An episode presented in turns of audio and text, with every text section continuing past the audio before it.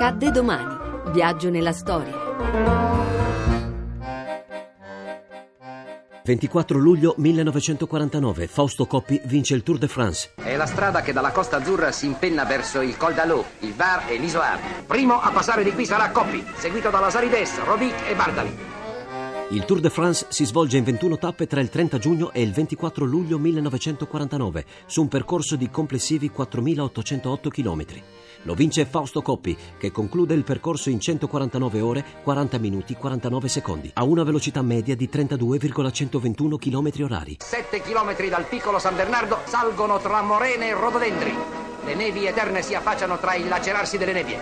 Adesso nessuno li tiene più. Si voltano indietro, verso le valli della Savoia non si vede più nessuno. La corsa è caratterizzata dal dominio degli italiani Fausto Coppi, Gino Bartali e Fiorenzo Magni. La sfida vede prevalere Coppi, vincitore delle due cronometro individuali e dominatore sulle Alpi, con il successo nella diciassettesima tappa con arrivo ad Aosta. Si va ad Aosta. Neanche oggi si scherza. Monginevro, montagna da sciatori. Bartali è un grande fondista. 31 e 83 vogliono essere Lambo delle Alpi, Tacca e Geminiani. Sono mangiati il cenisio. Alain Le Bourg sono ancora primi. Contano di portare il loro ambo solitario anche su per l'Iseran. Ma il vero ambo della montagna ormai è un altro.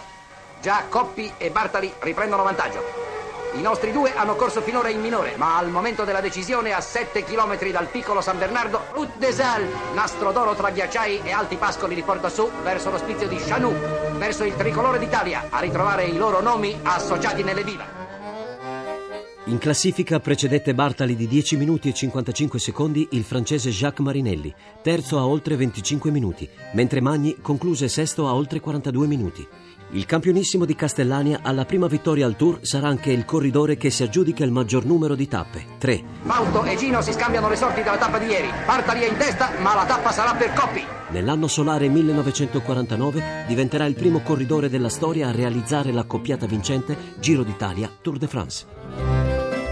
A domani da Daniele Monachella. In redazione Laura Nerozzi, le ricerche sono di Mimi Micocci, alla parte tecnica Stefano Capogna, la regia è di Ludovico Suppa. Il podcast e lo streaming sono su radio1.rai.it.